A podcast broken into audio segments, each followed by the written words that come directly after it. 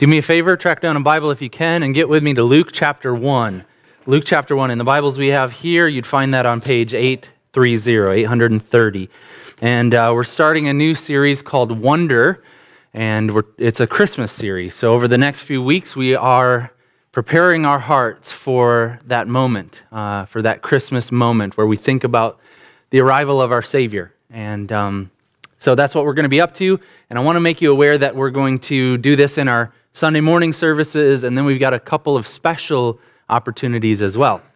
On Friday night, December the 20th, we will head out to the tree farm and uh, we will do caroling and a Christmas message, and we're inviting the public to come out to that. It went to the newsletters, uh, recipients of the tree farm stuff, and then we're also going to do a mailing to people in our area in, in Machesney Park. But uh, it'll be a fun night, and I would love it if some members of our church family would be there, creating a warm and welcoming environment and uh, singing together and just reflecting on our Savior as we make that announcement of what that means. So that's Friday, December 20th at 6 p.m. Uh, the Sunday morning on the 22nd, I believe, will be uh, well attended because we are promoting this to the community.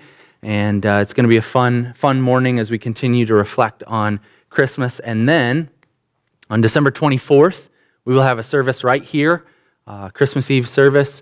We'll do our you know LED flashlight lighting thing, and we'll, we'll have some fun with it. But it's 3 p.m. on Christmas Eve and uh, we'd love for you guys to be there. And here's, here's the deal this season, the season of Christmas, uh, people are very receptive. And so we want to take advantage of that. We want to make sure that people are both aware of our church, that we meet here and what we're up to, but also, more importantly, that they're aware of our Savior. And so we're going to leverage this opportunity to just try to invite people in to experience uh, the love of God and the gospel of His grace. So I hope that you would join me in that. I hope that you would invite friends and invite family. And if you're around for any of those different services, that you would come and participate and, uh, and, and just be reminded of the goodness of God in the sending of his Son.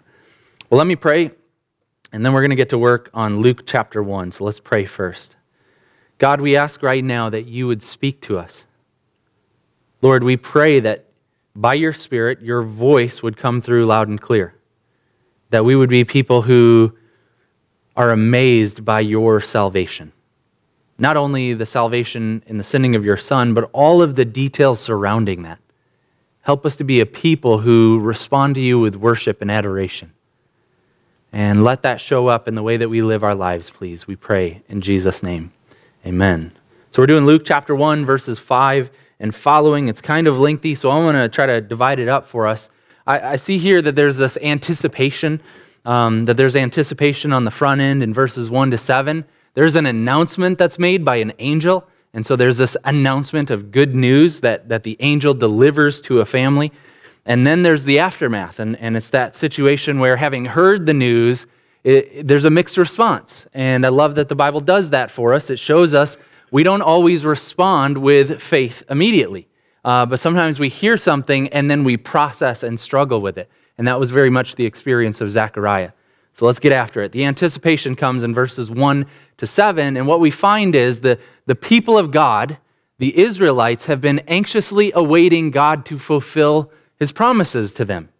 And they've been through a lot of different things together, but right where we're at in the storyline, there's been a, a long period of silence where the prophets stopped speaking and they just went for hundreds of years just kind of grinding this thing out. And they find themselves in this moment not under a, a king who is an heir to the throne, uh, you know, a, a descendant of David, but they find themselves under a foreign king, and they're trying to process all of this. And so we see this anticipation, but it's anticipation in the midst of brokenness and maybe even despair, depending on who you ask. Look at verses 5 and following. In the time of Herod, king of Judea, there was a priest named Zechariah who belonged to the, to the priestly division of, of Abijah. His wife Elizabeth was also a descendant of Aaron. Both of them were righteous in the sight of God, observing all the Lord's commands and decrees blamelessly. So here, we're being introduced now to the key players and to the key markers and indicators of what's happening. This is happening during the time of King Herod. Now, they called him King Herod the Great because of some of his building projects, but they also knew him to be an awful, awful leader, a bad guy. a bad individual who was hostile and angry and insecure. When you read about him in, in the book of Matthew and one of the other gospels, you find out that when he hears of a baby king being born, he's so insecure in his leadership that he says, We're going to kill every male child who's two and under. That's the kind of individual we're dealing with here. He's the king, he's King Herod, but he's not the king who's, again, from the line of David. And so the people of God in this moment are anticipating that God is going to do something, but, but you have to wonder how tired are they? Because what we find when you look at Christmas, I've been surprised by this. When I look at the Christmas story from all these different angles that we'll cover over the next few weeks, when I look at the Christmas story, there's one thing that stands out to me that is very prominent in, in every aspect. There's suffering. Christmas involves suffering. And these people are going through a season of suffering. They're anticipating that God is going to make good on his promises, but it's been hundreds of years. When do they get so tired that they just say, maybe, maybe that's not true? But they continue to persist and they pray and they anticipate that God is going to do something. But when is that going to happen? And then at the personal level, these are people who are unable to have children and that season of their life is also passing. Look at verse 7. But when but they were childless, Zechariah and, uh, and Elizabeth, because Elizabeth was not able to conceive. And they were both very old. So they're suffering, and it's not just kind of that corporate level national suffering. They also look at their own lives and go, the thing that we wanted so badly, and the thing that in our culture really meant something, we're not even, we're not even able to participate in that. And now we're beyond the season in life where that's even an option. And so these broken people are, are anticipating that God's going to move in their, in their nation and in their own lives, but, but at the same time, we just admit there's a pain here. There's a suffering that's right on the surface. But God is going to do something here, and I think it is very significant. He is about to announce how he is going to make good on his promises, and he's going to do it through this ordinary family. Now, they're not exactly ordinary. I think God uses them on purpose. These are people that God has already given names to indicate here's what he's going to do for them. In fact, their names, I think, are very important for us. Um, Zechariah, uh, the name Zechariah, it actually means the Lord remembers. His name itself is an indication of we have a God here who, when we pray to him, he doesn't remember like he's forgetful and he's like, oh, where did I put that? Oh, yeah, it's over here. He's not that kind of person who remembers. When the Bible uses the word remember, here's what it's saying. When we pray and God remembers us, it means that he is calling that prayer to mind and he's acting on it. He's the kind of God who does something. That's, that's the kind of God we're dealing with. And Zechariah's name is the Lord remembers. The Lord sees and he does stuff for us. And so his name itself is indicating what God is about to do. His wife Elizabeth, her name means, um, My God is an oath. Uh, basically, my God is a promise keeper. When he says something, you can depend on it because he is faithful to his word. Now, these two individuals then are the ones that God is about to announce his incredible good news to and, and their role in it. But I think that they're then a parable of of the people of God. That he's going to use them and, and he's going to say, hey, guys, here's what I'm going to do. You are going to, you're actually going to be instrumental in the coming arrival of the Messiah. It's a really, really cool story, but they are in a season of anticipation and they're personally broken and they're awaiting things. But what are they doing in the meantime? Look again at verse 6. It says um, that they were righteous in the sight of God observing the Lord's commandments and decrees blamelessly. Now, this is significant because in the midst of things not going very well, they've resolved to just say, we're going to do what God wants us to do. We're going to live in a way that displays our faith, that displays our desire to follow God, come what may. All right, so Zechariah, he's a priest, and he gets a opportunity, kind of a once in a lifetime opportunity, to go into the temple and to offer incense. Let's look at it in verses 8 and following. Once, when Zechariah's division was on duty and he was serving as priest before God, he was chosen by Lot, according to the custom of the priesthood, to go into the temple of the Lord and burn incense. And when the time for burning, for the burning of incense came, all the assembled worshipers were praying outside. Now, I looked into this a little bit because I was wondering how often would he have this opportunity? And most of the commentators say this is, this is a one time shot for most of the priests. This, is, this will happen only one time in their priestly career. And so he, ha- he gets called on, and he has this opportunity to go into the temple of God and to do something that's very significant in the life of, of the people of God, and that is to light incense. And it's, it's spiritual, but it's symbolic. And the incense, as you read the Bible, it talks about this. He'd light something in a bowl, and, and then there would be this smoke that would come up from it, and this fragrance that would come up from it. And the Bible talks about that as being like the prayers of God's people. So he's going into this incredible moment in his career, and he's going in and he's about to pray. And he's doing this thing on behalf of the people. And he's going to pray for them and he's going to engage in them. And, and here's what we find in just a minute that his prayer gets an answer. But here's the question I have then what was his prayer? If this is a once in a career opportunity and he goes in on behalf of the people, here's what I think he's praying for he's praying for the people. I'm sure he maybe brought his personal request before the Lord, but I think here's what he was really doing. He was saying to God, God, we have been waiting a very long time we would love to see you remember us. We would love to see you call us to mind and take action on our behalf.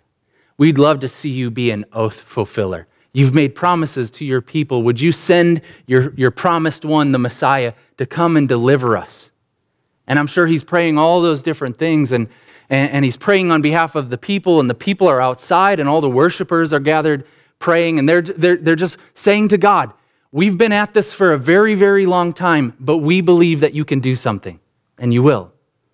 And so, as we think about this, as I have been processing this and, and praying for you guys, here's a couple things I hope we can say as a church family. Christmas is hard, and some of us are going through incredibly painful and discouraging situations. And it might be a long, long season that you feel like there's not an end to it anytime soon. Even still, let's be the kind of people like Zechariah, like Elizabeth, who say, we're going to continue to be faithful to God. Even if it doesn't appear that there's an immediate reward on the horizon, we are going to follow God and be live our lives in a way that display a righteousness that we trust God and we love him. We're going to follow him and we're going to be a people of prayer. Let's be the kind of people who say, we're going to continue to offer up prayers that, that point in the direction of God's own promises to us. And let's make that something that we do continually, like Steve was telling us about a few moments ago. Let's be people who are continually going before the throne of God's grace, saying, We believe you hear and answer prayers. So there's anticipation. We see that in the first seven verses. And then we get an announcement. An angel shows up and begins to say, Here is what God is doing in this moment.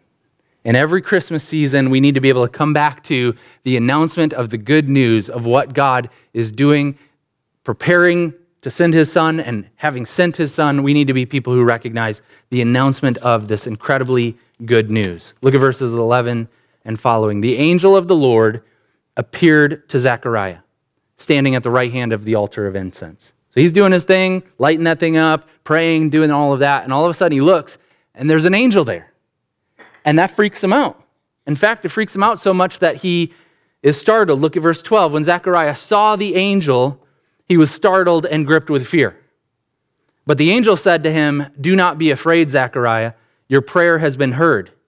Your wife Elizabeth will bear you a son, and you are to call him John. The angel says, Here's what God is doing. Your prayer has been heard. And God is about to do something in response to that. He's remembering you and he's about to answer that prayer. He's, he's about to make good on some promises. And he says, Your prayer has been heard. And then in most translations, it says, And your wife is going to have a kid. So God is answering a prayer and he's saying, Not only am I going to do something on behalf of the nation, I'm also doing something on your behalf. You're about to have a child. Now, this is so surprising to him. You'll see it in a moment. But he actually responds with unbelief. Like, no, that can't be right. How is that going to work? But God is saying, here's what I am doing I am sending a forerunner to my son, and ultimately I am sending my son, and through him I'm sending salvation to the ends of the earth. This is an incredible announcement, and this is what Christmas is about. God is the gracious God. He says, You're going to have a son, and you're going to name him John. What does that name mean?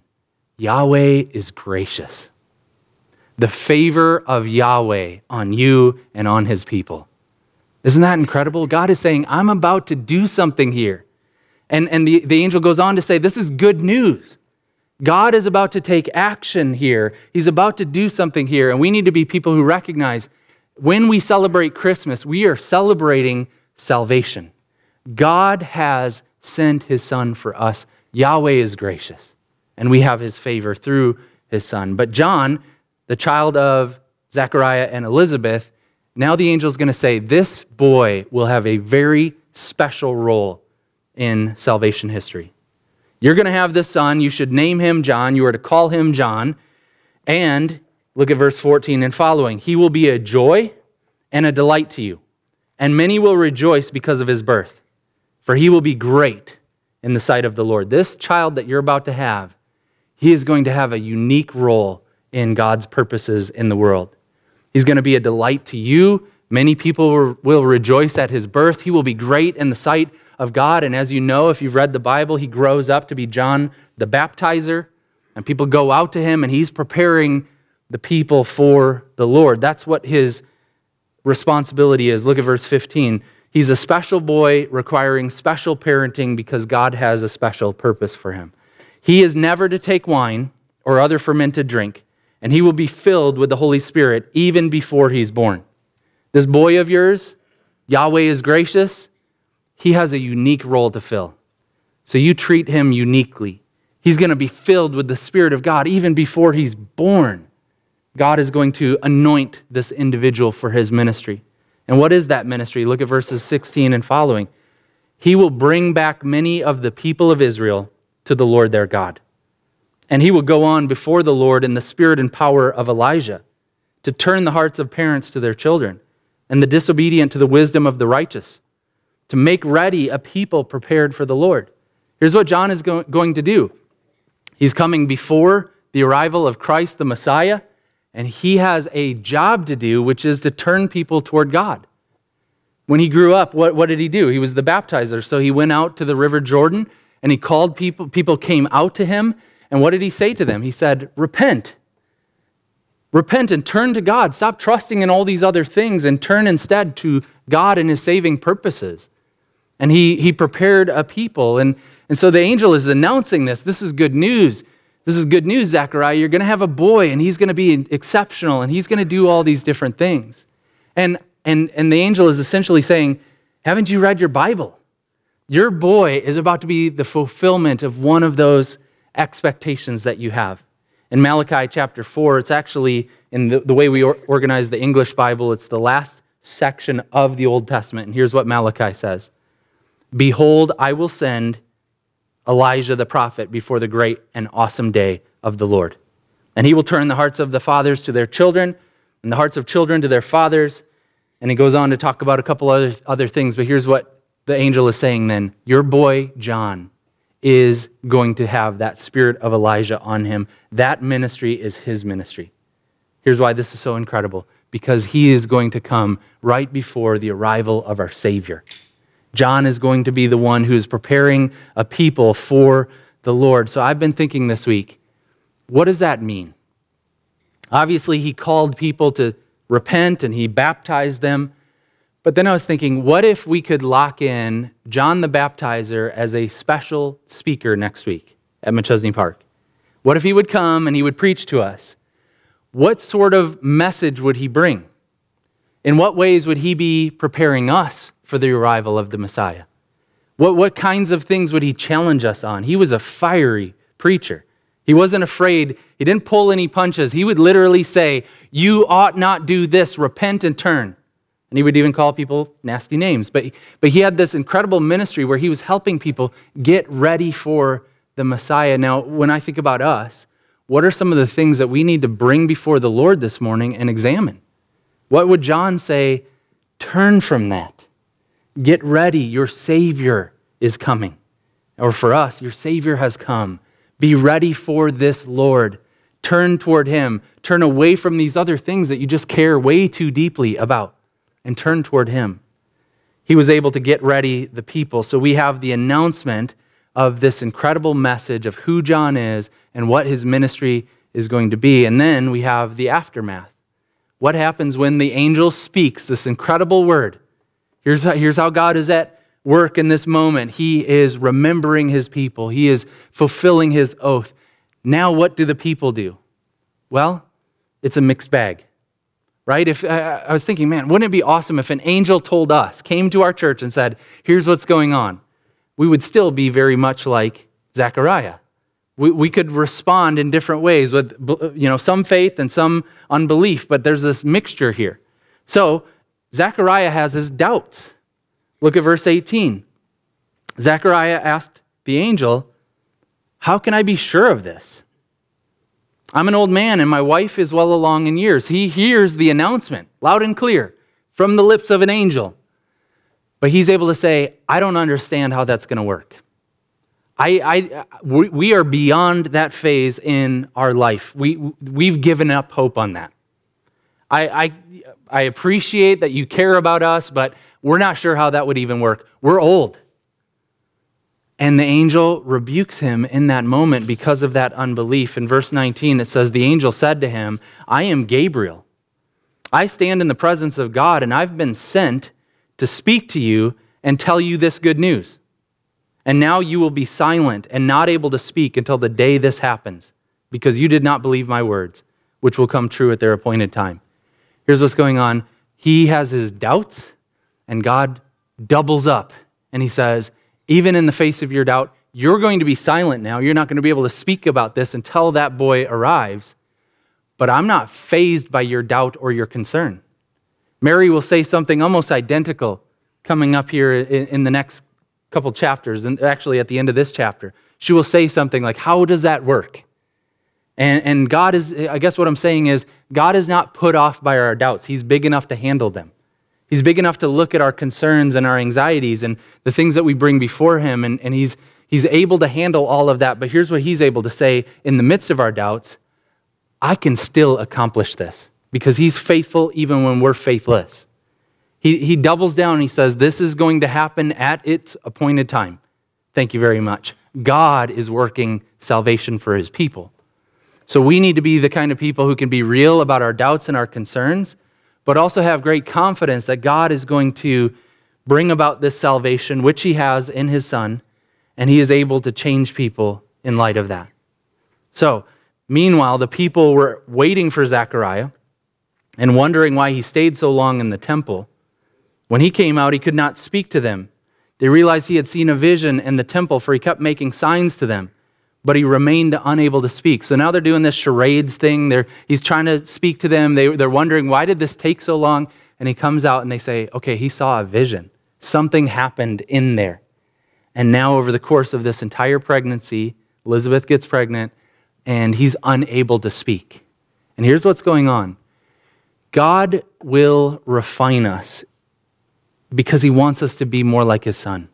And there are seasons where because of our unbelief, we, lose our voice, in a sense. We've been talking about this in past weeks with our identity series, but sometimes we go into a, a season of life where we feel like we can't even, we can't even articulate what's going on.